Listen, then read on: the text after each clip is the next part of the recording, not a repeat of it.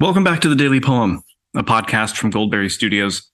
I'm Sean Johnson, and today is Wednesday, July 5th, 2023. Today's poem is by Walt Whitman, and it's called Election Day, November 1884.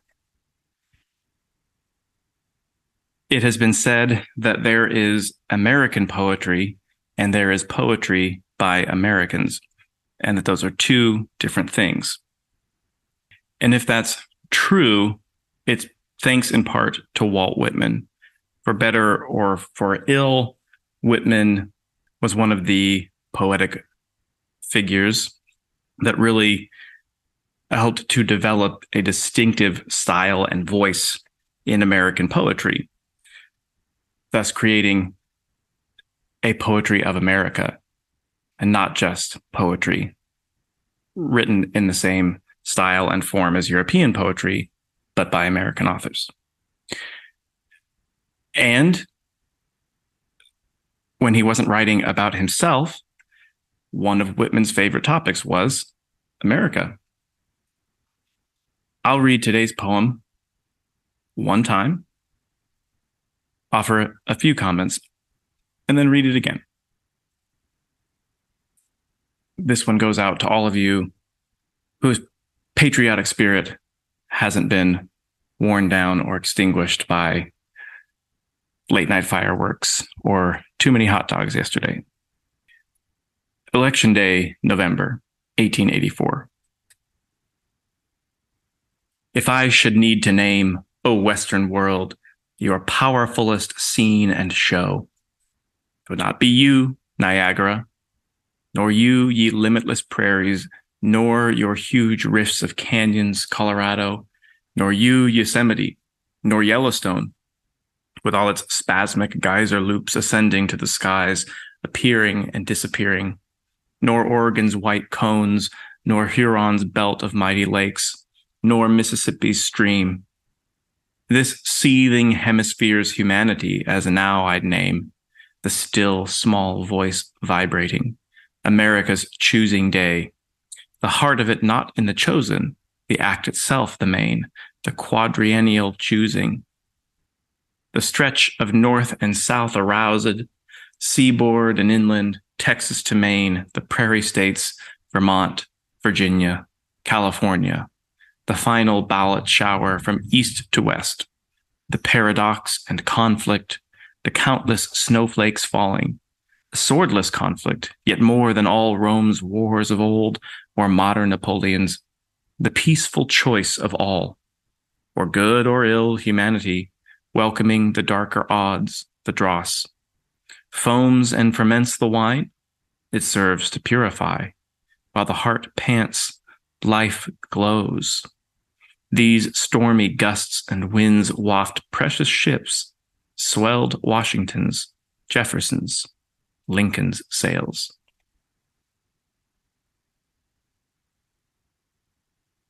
So, this is clearly a poem written upon a particular historic occasion, the presidential election of 1884.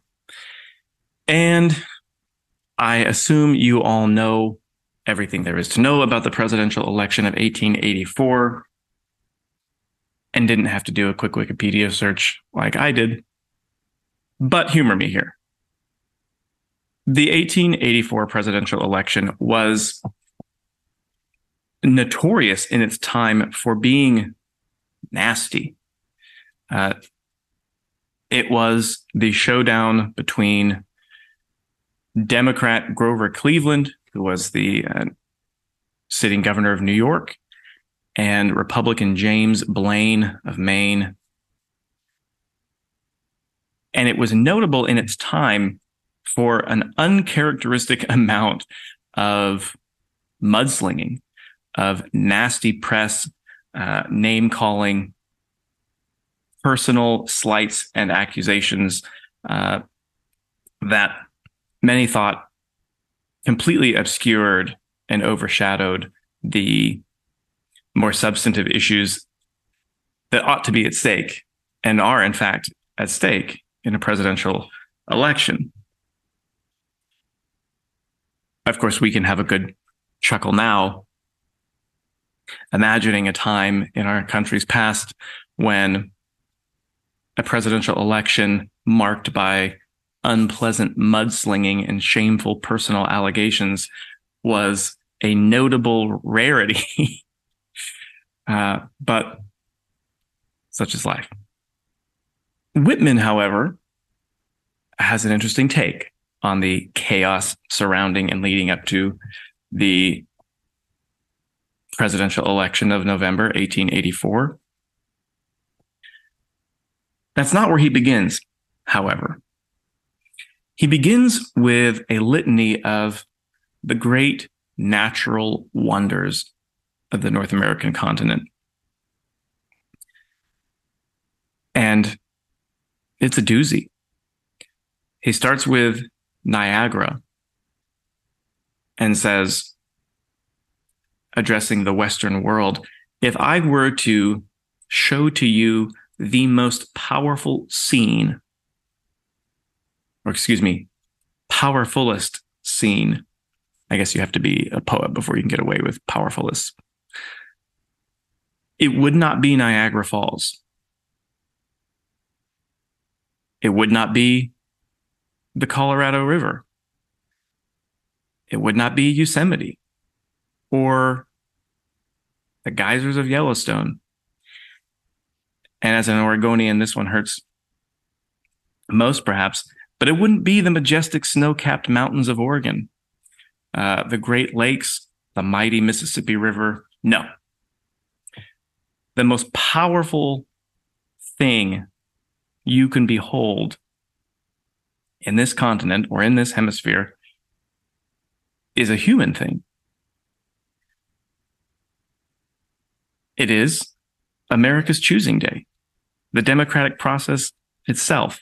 So we have this contrast between natural might, natural wonder, and convention, uh, the artificial. Now, both conventional and artificial are words that we uh, tend to use in a very narrow way now. Conventional means boring or uh, ordinary in often in a negative sense. Artificial means fake. But an artifice is something that's made. And a convention is a coming together. People have to agree on a convention it's not spontaneous, but often that's the beauty of a convention. And so the American presidential election is quadrennial. It's not spontaneous. It comes around once every four years as uh, regular as uh, Old Faithful's geyser, or as predictable. Maybe it's not as regular.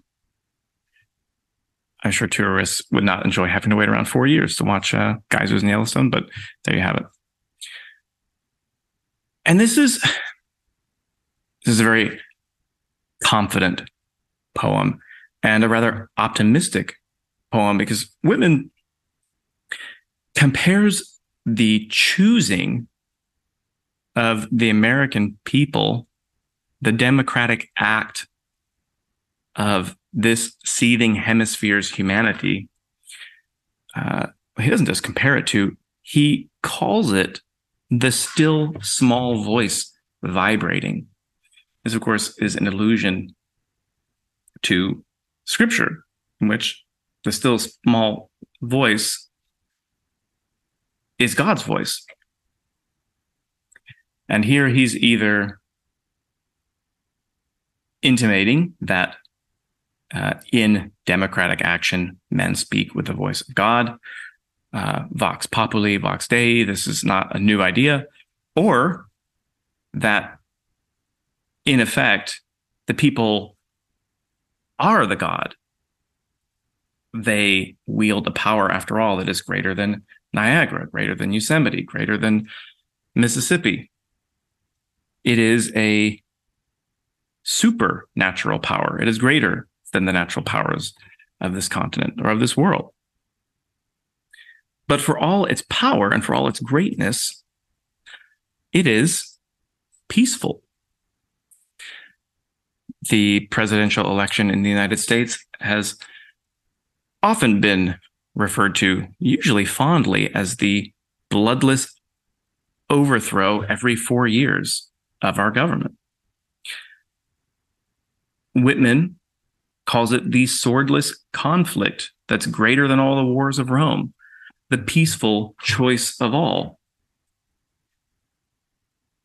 But his original audience might say, this has not been a peaceful election. And to them, Whitman has his denouement, foams and ferments the wine, he asks. It serves to purify. While the heart pants, life glows. So there's been a little upheaval. So there's been a little strain, a little struggle. A nation that's willing to get a little dirty, Whitman suggests, uh, as they campaign for their own future, is a nation that's still alive, still vibrant, still has enough energy to sustain itself. While the heart pants, life glows. And this foment, the foaming fermentation, produces a rich wine. And he points to other stormy elections in US history George Washington's, Thomas Jefferson's, and the election of one of Whitman's own beloved personal heroes, Abraham Lincoln's. All of these men, he says, were elected amid stormy, tempestuous, contentious contests. Uh, but it was that storm that uh, stirred up the wind that filled their sails and brought them into office. Perhaps Whitman even suggests uh, it's this kind of conflict that uh, is going to sift candidates and produce uh, the ones capable of surpassing, overcoming such conflict. Uh, maybe that's too Nietzschean a reading for Walt Whitman. Only he could say, I suppose. The remarkable through line, though, that uh, supports structurally his ultimate conclusion that the union is secure, the union is strong while it's fighting, uh, is that this entire poem is one massive run on sentence. There are sections and clauses that seem to be doing different jobs. There are line breaks and clause breaks that uh, seem fragmentary. It can be a difficult poem to read, but grammatically, it's unified. A single whole. There's chaos within, but the form holds true. We can only wonder what Whitman might say about uh, a United States where every presidential election is like the election of 1884. But Whitman, writing at 65, seems optimistic about the future of the democratic project or experiment of the United States. Uh, and 65 is a time when men tend to lose their optimism. Uh, so perhaps we can take that as uh, an encouragement. Then again, it's Walt Whitman. And you don't have to agree with everything that Walt Whitman believes. Uh, in fact, you might be a little unnerved by the confidence that Walt Whitman places upon the seething hemisphere's humanity, we all know how that can go.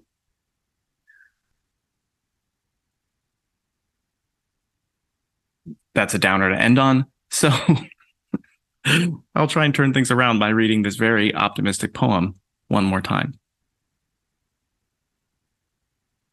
Election Day, November 1884.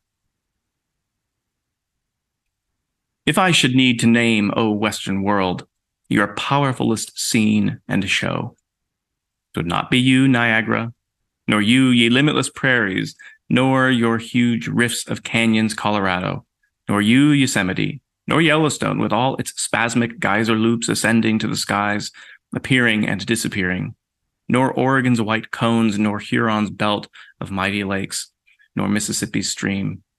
This seething hemisphere's humanity is now, I'd name, the still small voice vibrating, America's choosing day. The heart of it not in the chosen, the act itself, the main, the quadrennial choosing. The stretch of north and south aroused, seaboard and inland, Texas to Maine, the prairie states, Vermont, Virginia, California, the final ballot shower from east to west, the paradox and conflict, the countless snowflakes falling, a swordless conflict, yet more than all Rome's wars of old or modern Napoleon's, the peaceful choice of all, or good or ill humanity, welcoming the darker odds, the dross, foams and ferments the wine. It serves to purify. While the heart pants, life glows. These stormy gusts and winds waft precious ships, swelled Washington's, Jefferson's, Lincoln's sails. This has been the Daily Poem. Thanks so much for listening. We'll be back tomorrow with another poem for you. To listen to past episodes or to support this show, please visit dailypoempod.substack.com. On behalf of our whole team here at Goldberry Studios, I'm Sean Johnson. Until next time, happy reading.